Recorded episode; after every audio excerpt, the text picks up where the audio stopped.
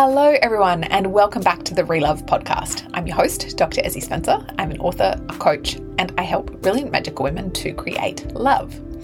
And one of the things that I see all the time in my client practice is the woman who has had a toxic relationship but wants to put herself out there to find love again. So perhaps she's had an experience dating a narcissist. Maybe she's had uh, an experience being married to somebody with a personality disorder without getting into clinical diagnoses, of course. Maybe she's had an experience which has just been tremendously difficult in love. And so she's lost the confidence and self belief that she had when she was younger. She may have lost hope that people are indeed good or that love is possible because she was really ensnared in a situation which was really not great. Um, and if anybody has had a breakup with somebody who is a little disordered, uh, you know, it goes beyond just a regular breakup. I mean, no breakup is good. Heartbreak always hurts, of course. But when somebody is actively manipulating you, then it just takes it to a whole other level. So, of course, working with a trained therapeutic professional to ensure that the recovery process is as uh, supported as possible is really important. Where I come in, where Relove comes in, is where somebody is wanting to put themselves out there again to find love, but is looking for more support in terms of the dating and the relationship side of things, which is taking into account what their past experiences may have been and what their specific fears and concerns and worries are a lot of the time, the rattling in the self trust is one of the biggest things that we work on when someone has had a very difficult experience in relationships in the past. So, oftentimes, the work that I do fits hand in glove with therapy.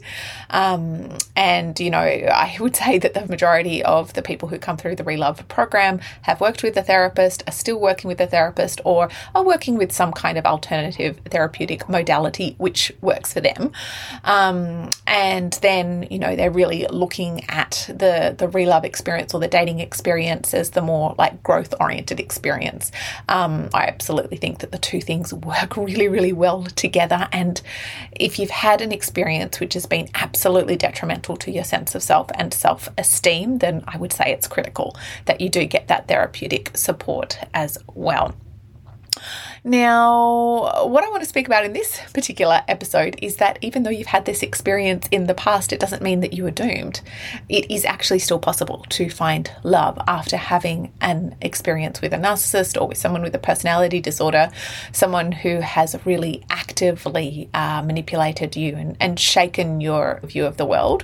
It is still possible to find love. And I would say it's not actually despite what happened, but because what happened. If you've been around here in my world for a little while, you've come to my masterclasses and you've been reading my newsletters for a while, you probably heard me talk about this, and I will dive in um, more in this episode. And this episode is based on an article that I published this past week with Goop because I think that there is a lot of the natural predisposition to thinking that you may be damaged in some way or that you're, you know, you've wrecked your hopes for ever finding love. I hear women speak that way. And it's just not true. It is possible, with of course the right support, to be able to reclaim your sense of self, to build a foundation of self. And I mean, I actually say build a foundation of self rather than rebuild a foundation of self because sometimes one of the things that we realize after we've had an experience like this is that we weren't really deeply rooted in who we are. Not our fault. I want to be really, really clear right out of the bat. None of this is our fault. But it still can be the case that, you know, we were. Um, you know, seduced by the bright lights because we weren't connected with our own body's wisdom. We weren't listening to the signs from our own body, or if we were hearing these red dings, we were, for whatever reason, disregarding them. So perhaps we were worried about our age, or we felt like we had to hurry up and find a partner so that we could have kids before the clock stopped ticking. So coming at it from a scarcity mindset, scarcity in terms of time and age, which is totally understandable. You know, or maybe people around us were telling us that we're being too fussy or too picky and, you know, pressuring us to give this person a chance. Or perhaps we just pressured ourselves ourselves to give this seemingly lovely person a chance, even though something was really twisting in our gut in the experience uh, in the initial stages. You know, there's lots of ways that we can actually, unfortunately, gaslight ourselves.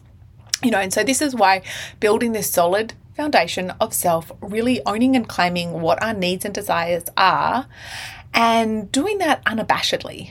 Doing that in a way where we're releasing any guilt or shame about even having needs, being able to express confidently what it is that is required for us to feel safe, to feel comfortable, uh, to feel that we are worthy of love, and to also not worry about rejecting somebody when their behavior is not meeting our standards because we are scared that, you know, we've missed the boat, that if it's not this person, it won't be anybody or that no one will ever choose us, you know, because we're undesirable in some way. And this is really where this toxic person can get inside of our heads because whatever our vulnerabilities or worries uh, or human frailties or weaknesses are, and we have them because we're human, but whatever these are, someone who is actually really toxic is an expert at detecting that, a little bit like shark being able to detect the blood in the water, like detecting it and then exploiting it. So, really blowing it up, obviously, as a power play, as a way to manipulate us, as a way to really, um, you know, use us for their own aims. So if you know what I'm talking about, you know. Um, and you might wonder whether there's something fundamentally wrong with you, which of course there is not. And you might you know, as I say, be doubting about whether it's possible to find love again or be wondering whether it's possible to find love again. And I do want to be a voice of hope in this because I see it all the time in my client work, right? Because the wake up call that occurs once you've had an experience like this does invite us to tend to any blind spots. So, for example, if we have an eagerness to please in general so that we feel chosen and loved, like that can be okay unless we come into contact with a really toxic person who then chooses to set up a bit of a, a hook and bait for us so that we get, um, you know, really tied into a, a dynamic where we're constantly trying to please them and the goalposts are constantly moving. So whatever it is that we do is never enough. But if there's that feeling like, oh my gosh, if, if, if I don't get chosen, you know, or if I'm, if I'm I'm not lovable if I or if I don't do what it is that they want me to do, then I'm going to lose affection. I'm going to be abandoned. The neurochemicals that can start charging through our system when the amygdala is hijacked, when the survival system comes fully online, can lead us to really show up um, you know, inside of the the relationship in ways that in retrospect we could look back at it and think, my goodness, I was a little bit of a zombie there. I was fully compelled to say and do things that in if I was in my right mind, I wouldn't have done those things. However, this is the way that these people can definitely hook us in is by finding these weak spots and then very actively stirring up the pain, which then has us acting out of, you know, effectively a, a trauma response, you know, which can really look like a, a, fawn trauma response a lot of the time, which is which is that frantic peddling in order to to please the other person and to prove ourselves that we are worthy of being chosen.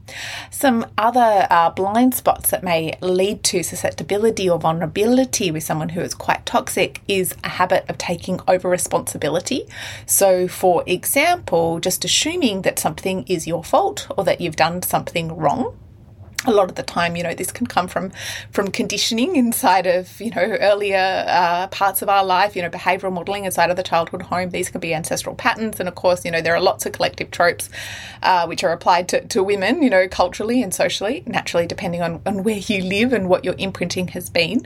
But there's lots of reasons why you've got that that habit of taking over responsibility, and again to reinforce that if this is you, this is not your fault, and also you have the power to change it. Um, particularly, you know, if you have that that real habit of wanting to um, take over responsibility, that can be in order to, to prove your value and to demonstrate your desirability. And again, the issue with this is that in many normal or healthy relationship dynamics, whether personal or professional, this isn't going to backfire terribly on you. But if you're in a situation with someone who's quite toxic, or even someone who's a bit of a taker, who's going to see that willingness that you have to shoulder the burden, they're going to say, sure, great. Like, I'll take that. You know, and someone who's outright toxic is going to be delighted because then they know they've got a really awesome uh, food supply source with you. Yeah. So that can be a, blind spot, the habit of taking over responsibility.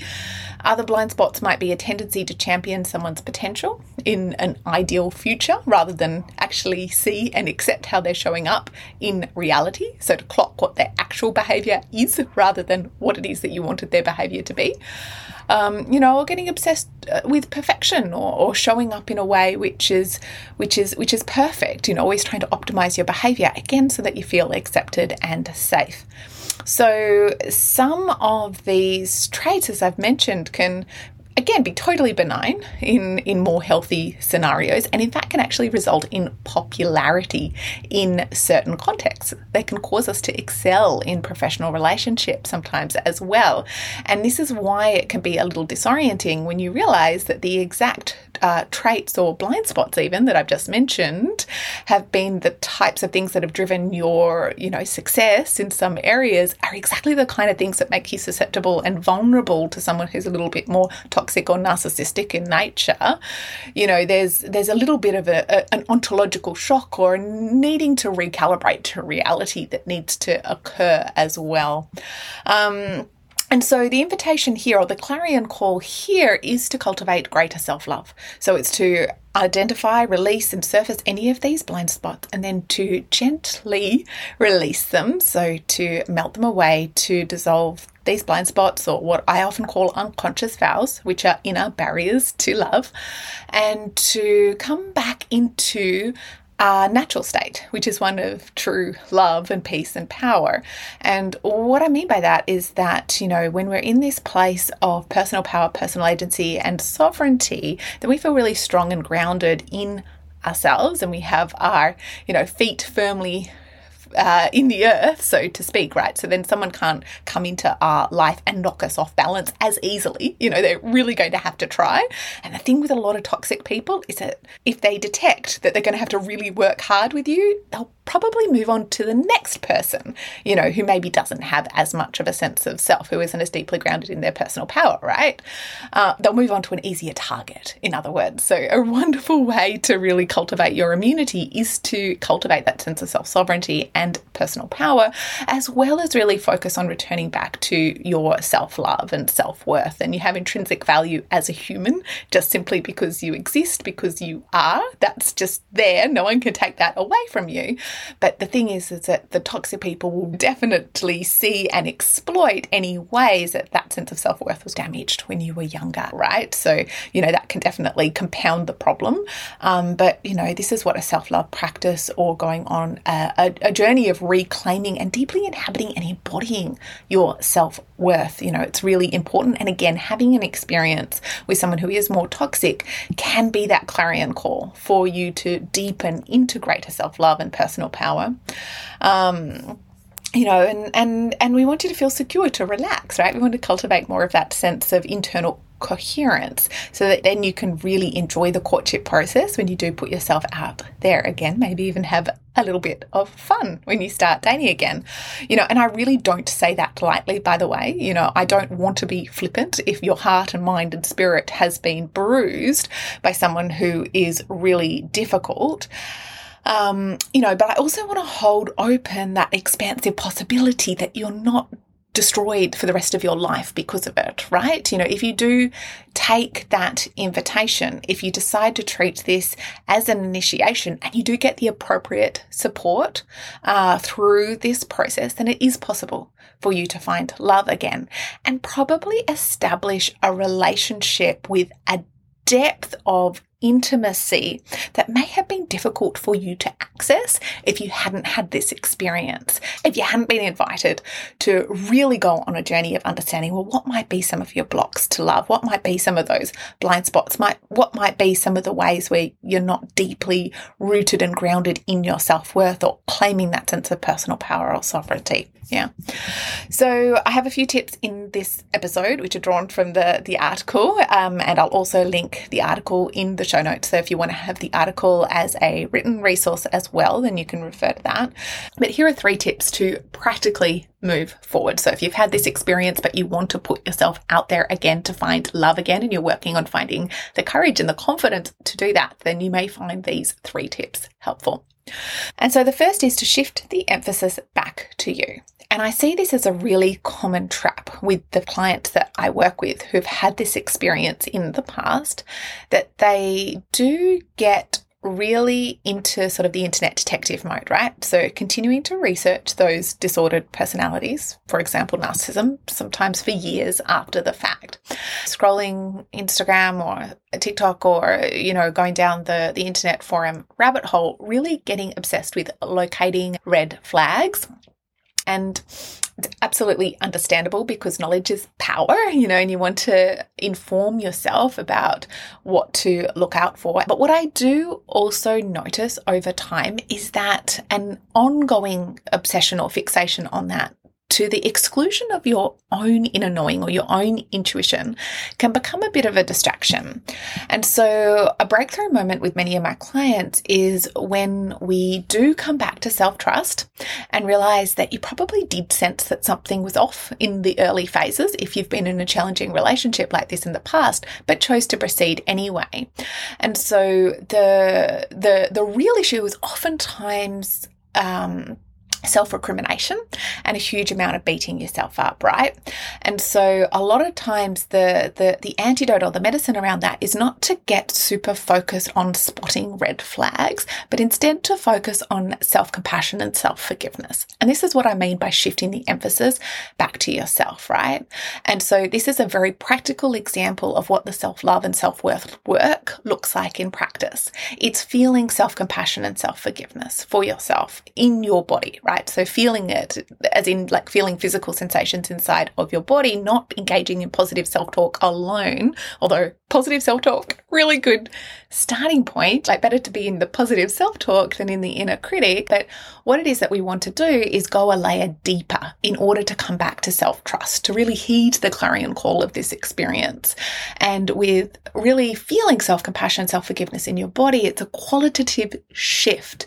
Like that's the breakthrough. That's how we move forwards. That's how we restore self trust, right? And the minute that we step beyond that self recrimination and blame, um, you know, we start to really trust our ability to be able to navigate life and love again. Restores us back to that true state, you know, of love and peace and power. Self love, you know, inner peace and personal power.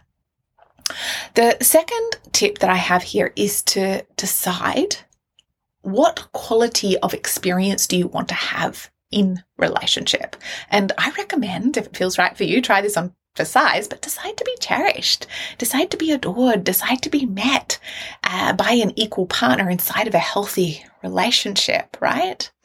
Choosing to be happy and fulfilled in love moving forwards. Set that as your standard.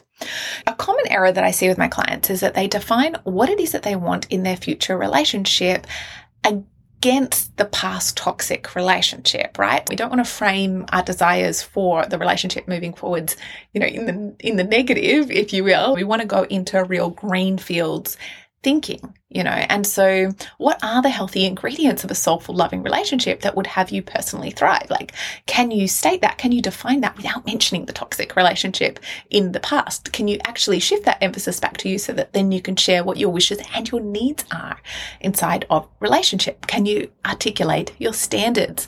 You know, not just what you think is realistic for you, but what is it that is required to allow someone intimate access to you. You know, for example, do you feel most secure with a partner who's emotionally sensitive and mature? You know, you need a certain care and communication and clarity of intent and frequency of affection, like what exactly uh, is that for you? So get really specific and granular like that. There continues to be the temptation to shift back into defining what went wrong in the past. And so it's going to require a huge amount of discipline to be able to continue to shift your gaze forward to the future. And this is really where we see some blind spots or inner barriers to love or blocks to love come up, right? So when we name our needs and desires, particularly in relation to the greenfields forward focus, forward focusing type relationship, you know, we might be surprised to notice that we might be secretly scared of a relationship or deep down we may not feel worthy of being cherished or receiving the the the quality of love or the devotion that that we observe others receive or that secretly we long for you know.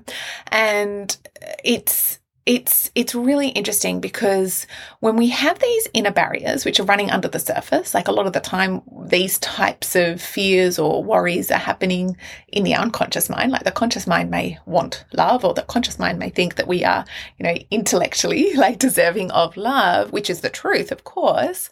Um, but if we've got these inner barriers running underneath the surface, that can actually have us invest in the type of situations, relationships, or people that are less than what it is that we deserve. So, this is why it's critical as you are moving forwards that you're really surfacing any of these blind spots. And again, you're going through a process of self love, self compassion, and self forgiveness. Yeah.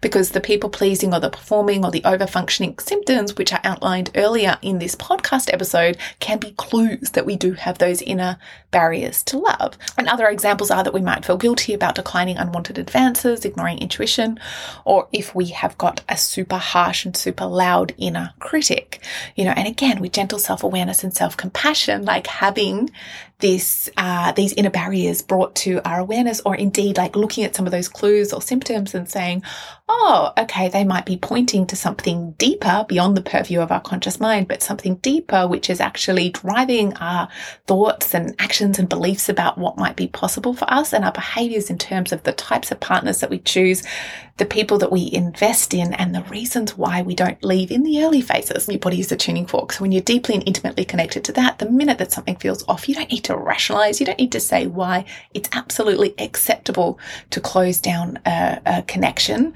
and to no longer engage, particularly if you've had a really challenging experience in love in the past. Now, the third tip here, create an effective filtering system. So when you're putting yourself out there again, obviously paying attention to your intuition, but also create a formal filtering system. So then it's going to be really easy for you to detect whether somebody is simply not compatible with you and what your needs are. And your needs may have shifted, you know, because of your past experience.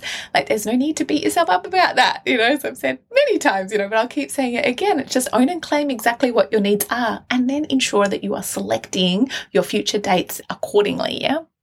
And so, you know, really um, going through and working with what does and doesn't work for you, you know, again, really coming back and shifting the emphasis to yourself rather than listing attributes about them, you know, so shifting the gaze from the external back to the internal, really allowing yourself to feel on the inside what feels good and right for you. In the Relove system, we have a very, um, a, a, very methodical system for doing this because I've had so many clients who've had difficult experiences in the past. So I get my clients to work with a spreadsheet, which a lot of people laugh about. But you know, the thing about working with something which is actually like strip, strips the emotion out of it, it does help you to feel safe and secure because effectively it provides the guardrails for you to then put yourself out there again and to be able to date with confidence, knowing that you have already decided for yourself what will and won't work for you.